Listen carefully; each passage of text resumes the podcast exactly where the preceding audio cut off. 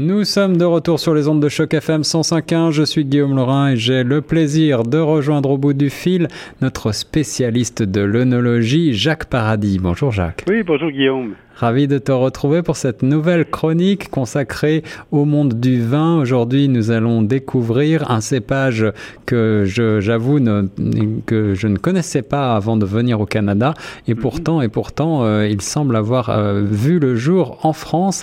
Alors il s'agit du Baco Noir et nous allons parler pour le vin découverte de, du Baco Noir vieille vigne euh, de la maison Henry of Pelham. C'est exact. Alors, euh, c'est un vin de la LCBO.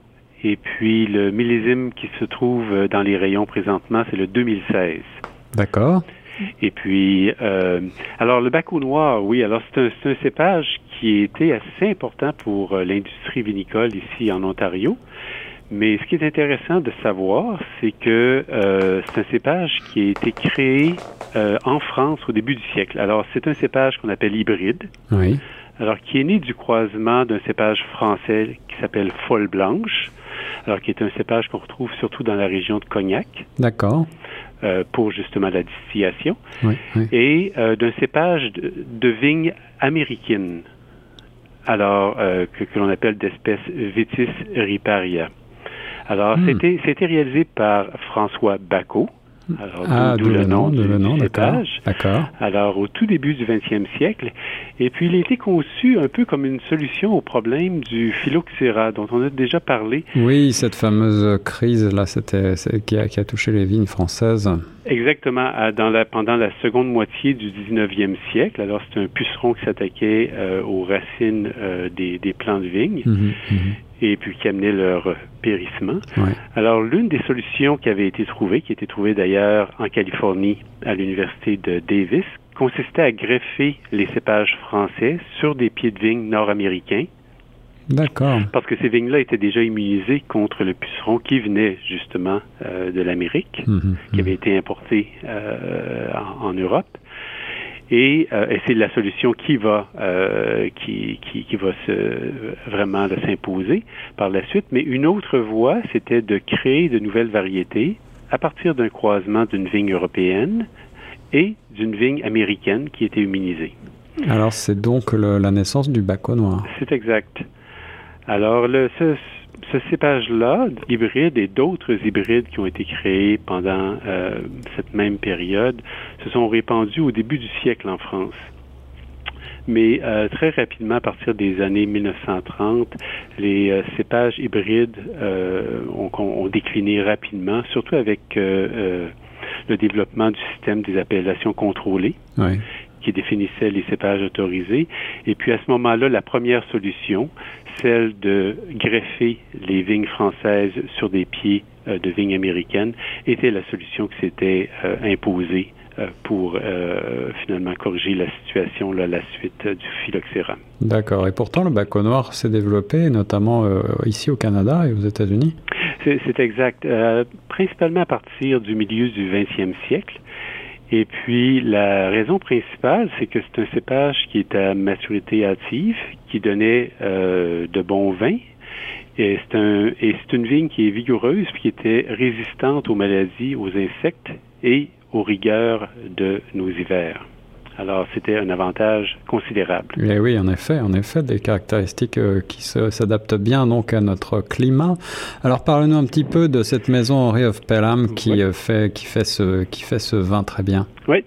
Alors, d'une certaine façon, le, il y a un bon nombre de euh, d'entreprises vinicoles qui font un vin de, de Baco noir parce qu'il a été important, mais euh, souvent on l'a considéré comme un vin, euh, bon, ça fait des, bons vins euh, avec un bon caractère fruité, une petite touche herbacée, mm-hmm. mais on les considérait souvent avec comme des vins plus rustiques. mais entre de bonnes mains, euh, c'est un cépage qui peut vraiment surprendre pour faire des, euh, des, des, vins justement de cépage uniquement à partir de cette variété-là. Donc là, on, parle d'un vin, par exemple, dans le cas de celui de Henri Pelham, mhm. d'un 100% baco noir. C'est exact, oui. Alors, cette maison qui est, qui est située à Sainte-Catherine, dans la région de Niagara, cultive cette vigne-là depuis le début des années 1980. Mhm. Euh, donc, certains de leurs vins sont faits maintenant à partir de vignes qui ont plus de 30 ans. Euh, et la maison produit trois étiquettes de Baco Noir. Alors, c'est dire comment euh, ils ont en bonne estime cette variété-là. Mhm. Alors, il y a un premier qui est leur étiquette classique. Alors, c'est le moins cher, qui se vend à 17 dollars, qu'on peut retrouver également à l'Alcibio. Alors, on le vieillit en barrique de chêne français, dont à peu près 15 neuf. Et euh, le deuxième, c'est le Estate. Alors, c'est celui que, que, je présente aujourd'hui, qui lui est vieilli dans des barriques de chêne américain, vieilles de un ou deux ans. D'accord. Et euh, qui se détaille à 20 dollars. Et puis, il y a l'autre catégorie qui est le Spec Family Reserve. Alors, qui lui est fait à partir des plus vieilles vignes. Alors, celles justement qui ont été plantées vers 1984. Je vois. Et euh, celui-là aussi est vieilli euh, dans des barriques de chêne américain pendant un ou deux ans. Et puis le, millésime de 2015 a gagné l'or euh, dernièrement au Ontario Wine Awards de 2017. Mhm. Alors pour nous autres passionnés de vin, parle-nous maintenant un petit peu de ton choix, ce vin de, de, 2016, Bac Noir Vieille Vigne VQA. Oui, alors ce qui est, ce qui est intéressant, c'est que vous allez trouver que c'est un vin, tout d'abord, qui a des arômes séduisants. Euh, de cerises noires, de bleuets, de noyaux de fruits, euh, d'épices également. La bouche est ronde, douce, et les, les tanins sont pas en quantité euh, vraiment imposante, mais les tanins sont intégrés, sont soyeux. Alors, ce, vin-là, finalement, se, euh, se distingue par son élégance. Alors c'est ce à quoi on ne s'attend pas, parce que souvent on associe les vins de Baco Noir à de bons vins, mais un peu rustiques. Oui. Mais ce vin-là de euh, Henry of Pelham et de quelques autres maisons également, alors, ce sont des vins qui sont tout à fait séduisants. Alors, raffinés, plus raffinés plus raffiné, la texture est veloutée et c'est un vin que l'on peut même prendre euh, sans euh, accompagnement de nourriture.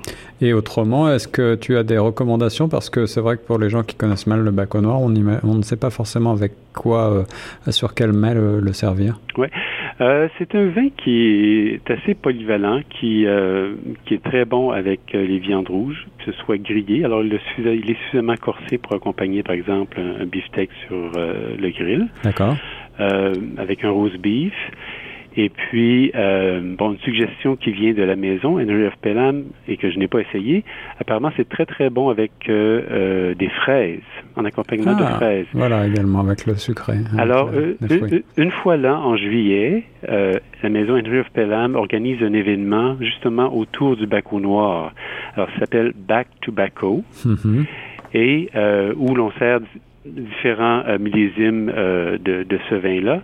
Et ils sont accompagnés de fraises saupoudrées de poivre noir.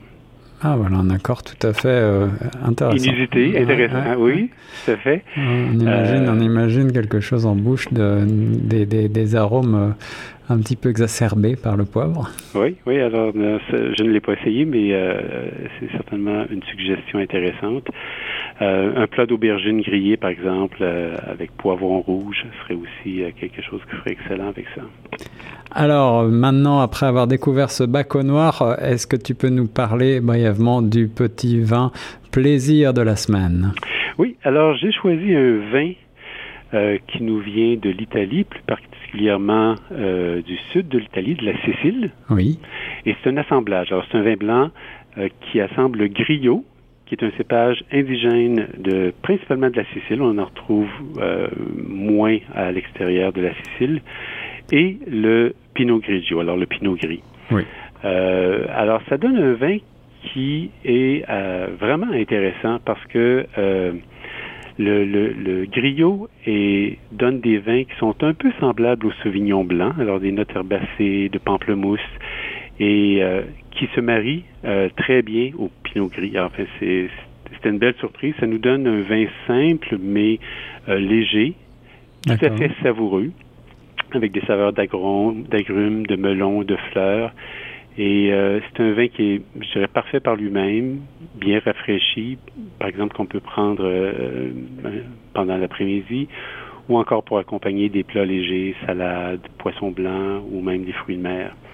Alors, et son petit prix à 9 15 ah oui, C'est vraiment un, petit vin plaisir. Un petit vin plaisir et la maison s'appelle Cavallina, ce vin italien, donc euh, mariage de, de cépages Grillo et Pinot Grigio. Merci beaucoup euh, Jacques pour euh, ce nouveau topo sur les, les, bonnes sélections à découvrir à la LCBO. Pour euh, tout retrouver, vous pouvez vous rendre sur le site internet chocfm.ca, la rubrique des chroniques, et vous retrouverez donc le détail des deux vins sélectionnés par Jacques. Merci beaucoup, Jacques. Ça me fait plaisir. On se retrouve très bientôt pour une prochaine chronique et nous reste sur Choc FM 105.1.